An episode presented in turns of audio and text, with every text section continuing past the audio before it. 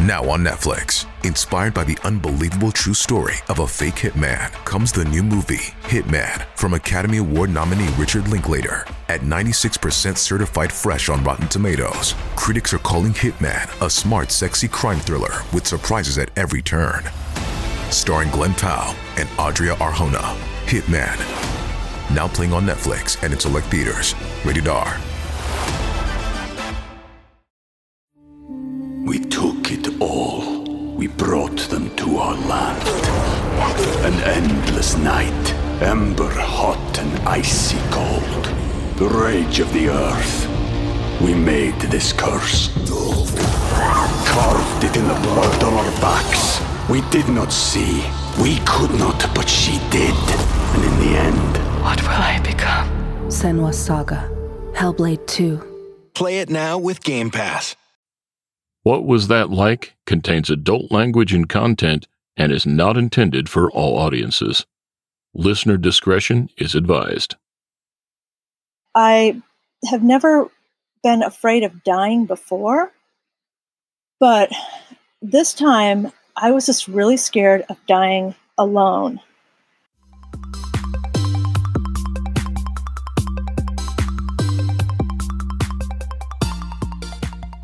Welcome to What Was That Like? I'm your host, Scott Johnson. This is the show where we talk to regular people, people just like you or just like me, who have found themselves in an extremely unusual situation. We'll hear their stories and get inside their head because we all want to know, what was that like? More information about each episode at whatwasthatlike.com. Here we go.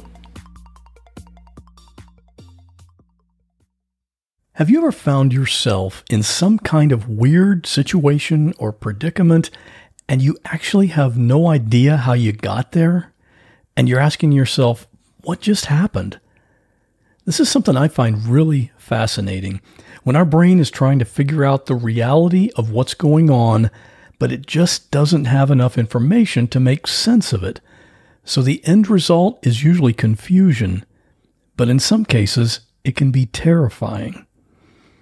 Our guest today is Deb, and that's what happened to her one day while she was downhill skiing. It was a beautiful day, she's in fresh snow, and she's having a great time just flying down the mountain. But suddenly, and without any warning, she just stopped. She's on her back and unable to move. Then she finds that breathing is getting more and more difficult. There's no one around.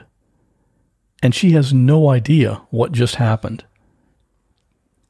If you like these stories and want to be one of the very special listeners who support the show, visit whatwasthatlike.com/support. And now, here's my conversation with Deb. This happened on a Friday the 13th. Did that cross your mind at all before you went out that day? Well, I generally do notice when there is a Friday the 13th, and I just feel like, all right, let's see what we can do today. And I always expect great things to happen on Friday the 13th. Wow, I love that. So many people are superstitious, like, oh, maybe I shouldn't leave the house today. No. When this happened, you said that most Fridays, you and your neighbor Gary went skiing. Was that kind of an every Friday thing, pretty much? Generally, when I could do it, and I was fortunate enough to have a job where I worked from home. I did accounting and bookkeeping, and so I could kind of do my work whenever. And he is a veterinarian, and he's a very busy guy, and so he always would take Friday off.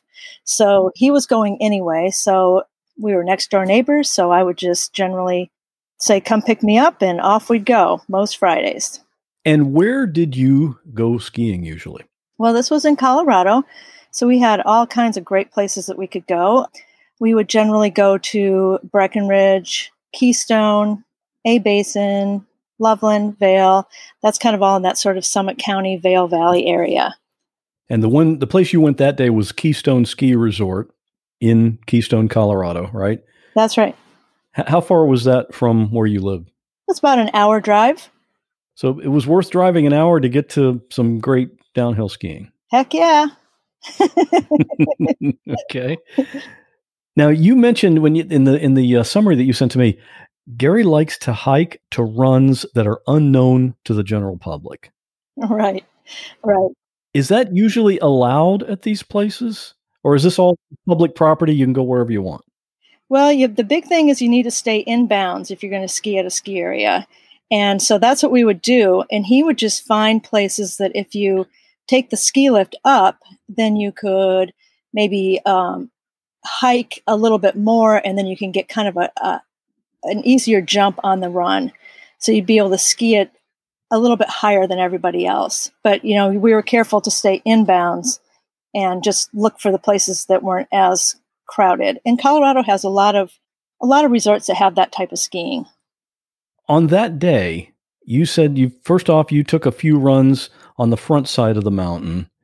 And then can you just take us through what happened on that day? We usually take a few warm-up runs, and Keystone is kind of three mountains. That's what it looks like on the trail map. It looks like three mountains that are connected by chairlifts. So you can ski the front side of the mountain, the back side of the mountain, and then Keystone has this other side that's called the Outback. So you do a lot of taking chairlifts up and then skiing a run over and then catch the next chairlift until you get into the back. And we would just, you know, like when we were on the front, we would ski a couple of runs on the front, kind of get warmed up, and then head back into the more challenging areas.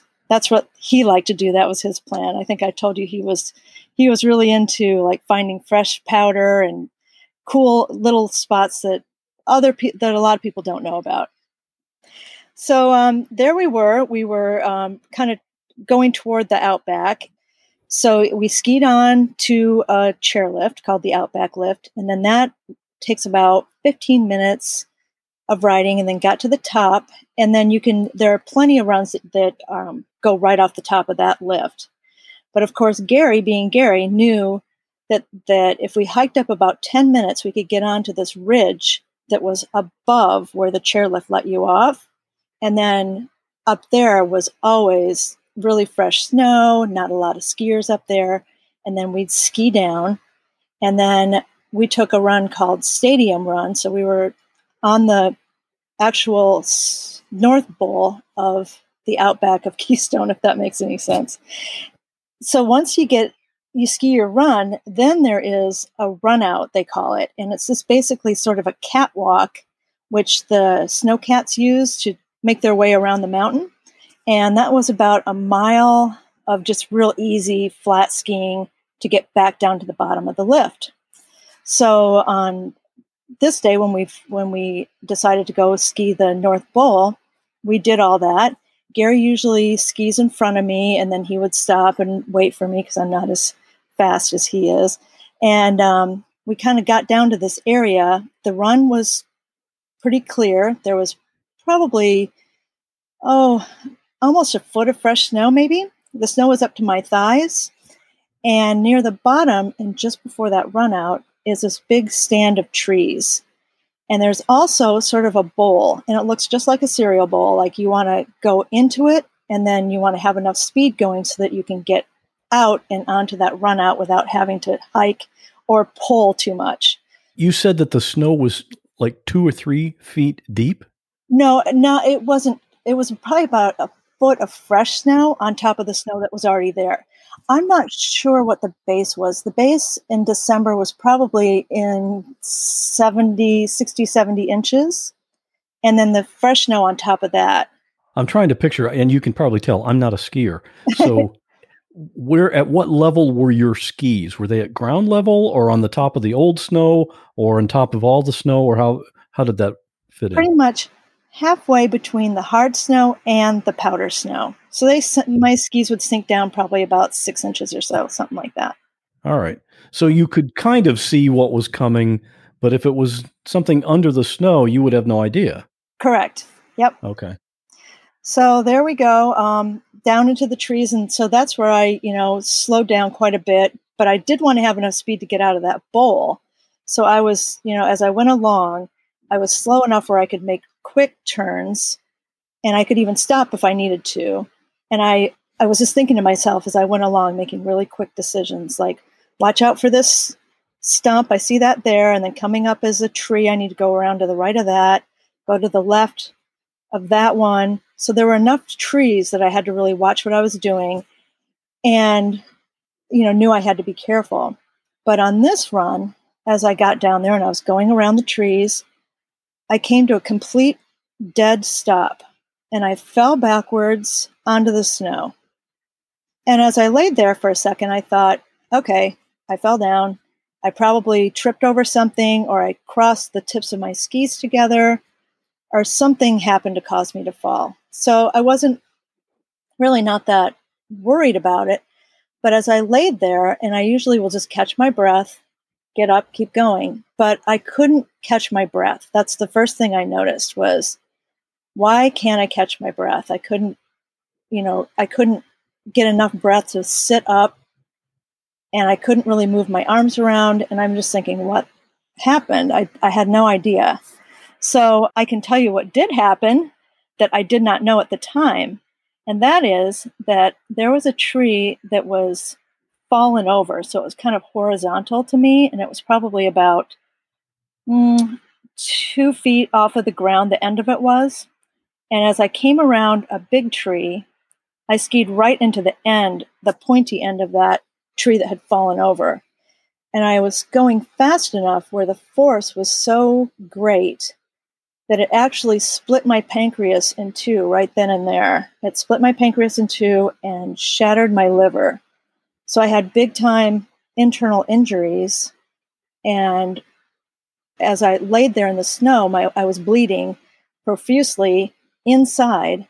So that was causing my stomach to get really bloated. And then all that pressure was coming up against my lungs. So I couldn't get a good breath. What can I say? When I plan a week of meals, I like to have some variety. And with hundreds of meals to choose from, CookUnity has that part covered.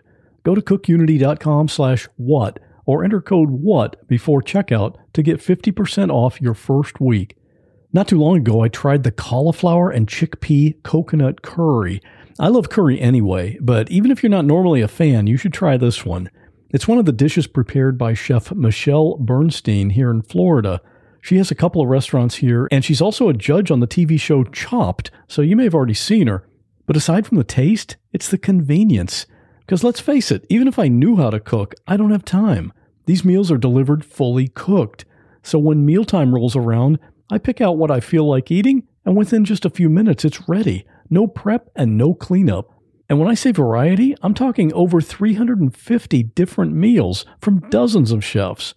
You can decide based on a chef you like, or protein content, or just what you prefer.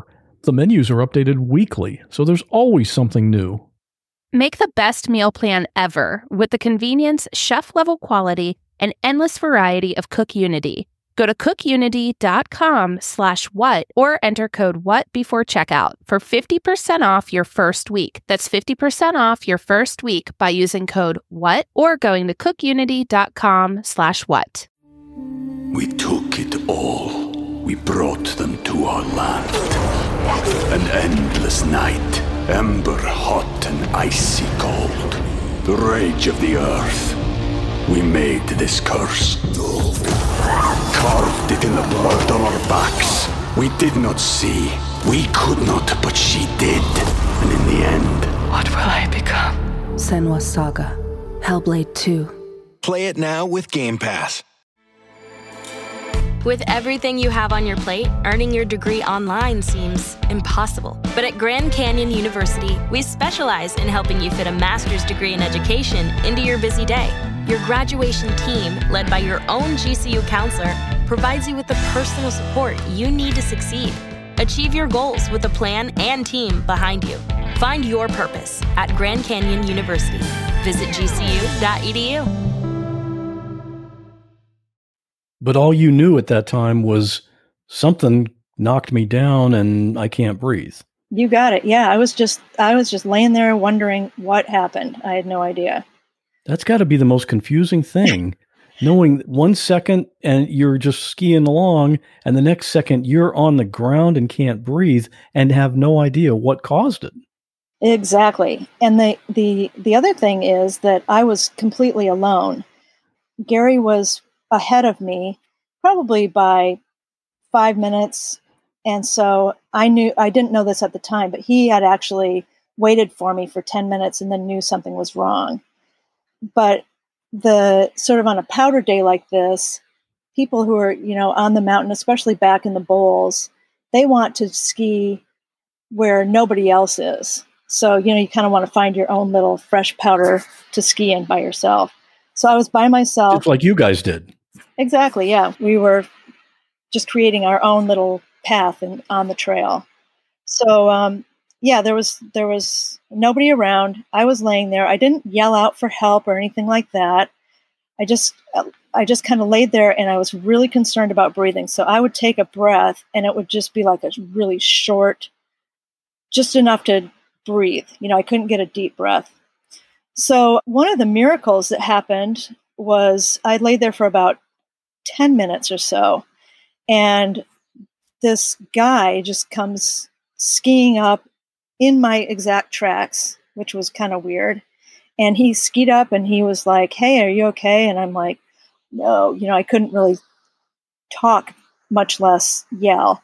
And so he was like, "Well, I'm going to go get ski patrol. Do you need help?" And I said, "Yeah, I think I do." So he's like, "Okay." So he took my skis off, so I was a little more comfortable. And then I asked him to look for Gary too, as he went down, because he was going to probably go right by him. And he arranged your skis a certain way, right? Can you describe that? He did, yeah. So if you put your skis, stand them up, and then put one against the other in sort of a cross, and then put them both into the snow, that will signal that there's a hurt skier. So if anybody else came along, they would know that's where I was. And when ski patrol came along, they would look for those skis planted in the snow. Anyway, there I laid. So that was a big, huge relief. And I just was like, I never found out who this guy was, but totally saved my life. So he went down to get ski patrol. And so what happens then is that at the bottom of the hill, or at the bottom of the run where Gary was, after he waited about 10 minutes, he started hiking up to me. But the snow was so deep that he would take one step and sink up to his waist. And then he'd have to get out of that and then put his other foot down. So he was pretty much climbing on his hands and knees, trying to get back up and find me. So he did that. Meanwhile, this angel guy, went down. He went out that mile-long ski run, that ski out, and then got the ski patrol, which usually there's a few of them hanging around like down by the lifts, and told them where I was. And there were probably four of them. They got on the chairlift, and that's a 15-minute ride. So they rode up to the top of the chair, and then they had to hike up just in case I was on the top part of that run. And then they fanned out. And there's about 5 runs in this little area of the North Bowl, and fanned out and skied down and missed me. So I didn't know any of this. I was laying in the snow, and it had been probably 25 minutes, something like that. And this was when I started to experience just, I was getting very, very cold because I was still laying completely in the snow and not being able to breathe. And I started to get really scared. And I have never been afraid of dying before, but this time I was just really scared of dying alone. It was a really weird sensation. And I just was like, well, I guess if I'm going to die, this is probably going to be how it's going to happen, because this is by far the most serious thing that's ever happened to me. So I laid there, and I started to see my life. When people say their life flashes before their eyes, mine kind of went like a film strip. And I'd see a scene, and then it would switch to another scene.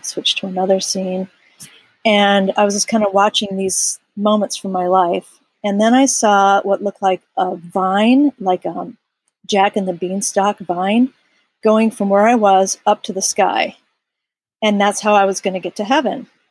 And I just, that whole scenario just scared me so bad, because I didn't want to do it by myself. So I did what a lot of people do when they're frightened like this. I just began to pray And I was just like, God, you know, give me some company or give me some peace so that I can get through this. And right away, I felt this calming sense that God was with me and that I didn't have to worry and that I would be okay. So from that moment on, I never worried. I never worried about what was wrong. I never worried if I would breathe or anything. I just was like, I'm going to be okay. I know I'm going to be okay. So as I was processing all that, the ski patrol had, once they missed me, they had to ski back down the snowcat track and get back onto the chairlift. So they had to repeat that thing all over again. And after 45 minutes, they did find me. But the nice thing was, another miracle that happened was if they had found me on the first time, on their first try, I probably wouldn't have made it because I was bleeding out so much from my internal injuries that the cold, just sitting in the cold for that long, slowed all of my systems down. So I started to not bleed as much. So laying there for 45 minutes rather than 20 minutes is probably what saved my life. The ski patrol showed up right about the same time as Gary did. And they were all gathered around me, and they said, well, Deb, I'm glad to see that you're able to talk to us. But we do need to let you know that you're as far away from the bottom as you could possibly get on this mountain. And it's going to take us at least an hour to get you out of here and down to the bottom. And, you know, I was like, okay, I had that reassurance from God that I was going to be okay. So I was like, all right, whatever. So they got me onto a backboard, and then they put the backboard onto one of those sleds. I don't know if you've ever seen one of these things, but they're around at ski areas, and they look basically like a kid's sled. They're red, and then you have all the padding inside of it. So they put me in one of those, but they couldn't. Normally, a ski patroller will just pull the sled, but they couldn't do that because of the run out was going to be really bumpy, and they didn't want to, you know, hurt me any more than what I already was. Because, yeah, they didn't know if you might have a back injury or be paralyzed or something. Yeah, right? Totally. Yeah, they had a neck thing on me thinking maybe I had broken my back, but all they knew was that I couldn't breathe. And otherwise, that's basically all they knew. There was no scratches on me, not a mark on me. So they couldn't really take my coat off and really get in there and check and see if they could address any internal injuries, which I don't think they could have done. But their main concern was, let's just get her off the mountain. So Gary came along too, and we got down to where the ski lift goes up. And in this part of the area, it's going to be kind of hard to describe, but to get out and get to the front side of the mountain, you have to take a chairlift out as well. So you ride a chairlift in to get into this spot, and then you also take a chairlift out. And so they pull up to the chairlift, and I'm like, I'm not getting on it. I don't think I can get on a chairlift.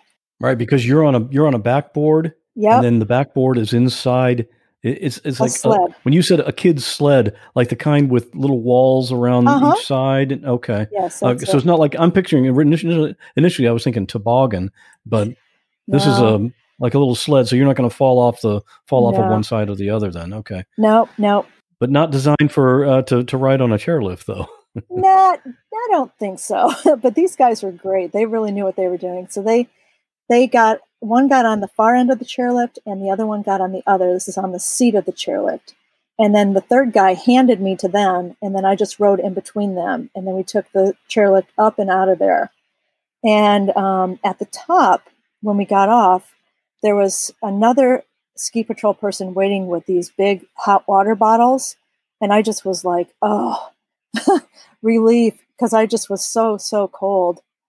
And then from the rest of that, from the top that we got off on the front side of the mountain, then we had to ski down, or they skied down with me. So my head is facing downhill, and they're basically ski/carrying me down to the bottom. And we got down to the bottom, and Gary's wife was there, he had gotten in touch with her. And so they were with me. It was really nice to have two friends there. And then there was an ambulance waiting. And so they put me in the ambulance and they took me over to the Keystone Medical Center, which at the time, this was in 2002, it was right there at the base of the mountain. And it was basically just, sort of an urgent care type place that's, they were used to seeing broken arms, blown out knees, wrists, normal ski type injuries, but they didn't know really what to do with me. And so we got in and they put me in a room and I still could not breathe. And at that point they wanted to take a look at, just like to see what in the world they were dealing with. So they had to cut off some of my clothes, and that I was just like, oh man, don't cut off my nice Patagonia long underwear and, worried about my coat and stuff like that. And they took my jacket and my shirt off, and they could see that my belly was just really, really big, probably like a, 6 or 7 month pregnant woman, about like that. But they were just confused. Like, why isn't there any kind of, there was no scrape or anything where this impact happened. And that's another miracle that happened that day. And that was that when we got to the area that morning and we had gotten out of the car, started to walk toward the lift, I was like, I'm going to grab a vest because I'm a little bit cold. So I went back to the car and put a vest on. And then that zipper of the vest and the zipper of my coat lined up so that when I hit the tree, those zippers stopped the impact from it going into piercing my skin. So, you could have been impaled, right? Oh, I totally could have been impaled. Yeah. It was even kind of sharp on the end. So that's what stopped it. That's the only thing that stopped it. So then they just said, we really can't help you. We can't address this need. You really need to go to a Trauma One medical center. And that happened to be in Vail, which was about 30 miles away. And so they put me back into another ambulance. And then by then I was starting to get some pain medications because just the pain in my gut. I felt like I'd just been, punched or run into something. It was very, very painful. And then they just set the sirens going and got me up to the Vail Valley Medical Center. And this is when they started. There was a lot of rushing around, and I could hear him talking about me. I was awake the whole time, and they were trying to get my crit levels, which is like you get a reading out of your arteries instead of your veins. And they just couldn't get that reading. And they kept thinking that I was crashing, so that I could hear him saying, get the operating room going now. She's crashing, all this. And meanwhile, I'm still going, I don't think so. God told me that I was going to be okay, so I'm not gonna sit here and be concerned about it. But for a lot of people, those are the last words they ever hear. I know she's crashing. We're losing her. Exactly. But I just kind of was like, well, we're going to do what we have to do. And at this point, my husband John, Gary had called John from Keystone, and so he was about 125 miles west of me in Denver. So he got in his car and started driving. He got to Vail when I did. And they assessed me and they stabilized me somehow. But they said, you're going to need a surgery that's going to need a specialist. We're going to need you to go to Denver. And I'm thinking, okay. Better call an Uber. Huh? Better call an Uber ambulance again. Getting into my third ambulance. They took me to the helipad there in Vail. And I had just enough time to say hi to my husband. And then they basically were like, okay, everybody, we're going to Denver. So. And your husband had just come from Denver, right? Exactly. Yep. Yeah. So he was going back there. Was he able to ride in the helicopter with you? No, I wish he would have. It was really cool. So, we get in this little tiny helicopter, and I was just amazed because they had a pilot in there, they had a paramedic, and they had a nurse, and they had me. And it was really small. And I just decided to enjoy the ride. I thought, this is amazing, flying over the Rocky Mountains in a helicopter. So while I was doing that, I got a blood transfusion, and then we landed in Denver at the St. Anthony's Medical Center, and all these personnel come running out, and I just remember thinking, man, this is just like on ER. I'm on a medical show. So they grabbed me, rushed me inside, and I had to wait for my surgeon to become available. And by 9:30, I was going in for surgery. So I crashed at 11:45 in the morning and then had surgery at 9:30 at night till about 1 in the morning. And what they did was they had to staple up my liver, and then they had to remove my 2/3 of my pancreas and my spleen, and then sewed me back up. When did you finally figure out what had actually happened or what caused this? I think that between Gary and the ski patrol, somewhere in that ambulance ride over to the Keystone Medical Center is when they told me that it looks like you ran into a tree. Because they could probably tell by where you were in the snow, because you hadn't moved by the time they got there. And if there was a little pointy end of a tree right there, that would put two and two together. It's pretty obvious. Yes, guilty. Huh. So have you had a full recovery? I mean, are there any lingering effects? I still have some, but not much at all. I did end up breaking a little bone in my back, which we never really addressed. I mean, the other things were way more important. And so that gives me trouble sometimes. And I do have, reoccurring pain sometimes, but really I'm leading a pretty good life. You've mentioned that the fact that this happened gave you a new perspective on life. Mm-hmm. What is that new perspective, or how did that change your mind? Well, I really felt that God is there for me in a very personal way. So that was a very huge knowledge to have. I rely on that quite often. And the fact that life is short, of course. And I just try to make the most out of every day that I can. Good way to live. Yeah.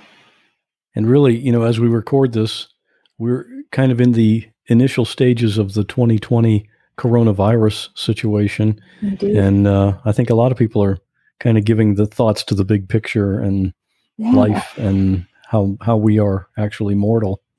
You went back to thank those who saved your life. What was that like?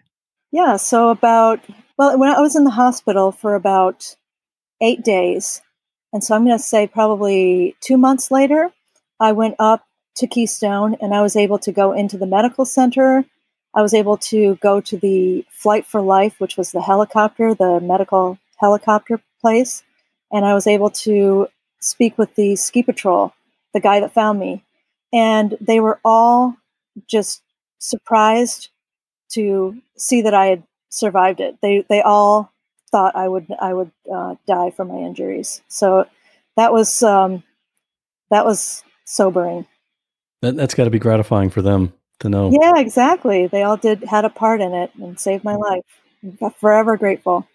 But the one guy, the guy that found you in the snow, you've never connected with him again. Who are you, Angel? December 13th, 2002. If you were skiing in the North Bowl, let me know. I would love to say thanks. Keystone Ski Resort. If you were there and found somebody laying in the snow, get in touch. We'll connect you too. Yeah, that'd be great.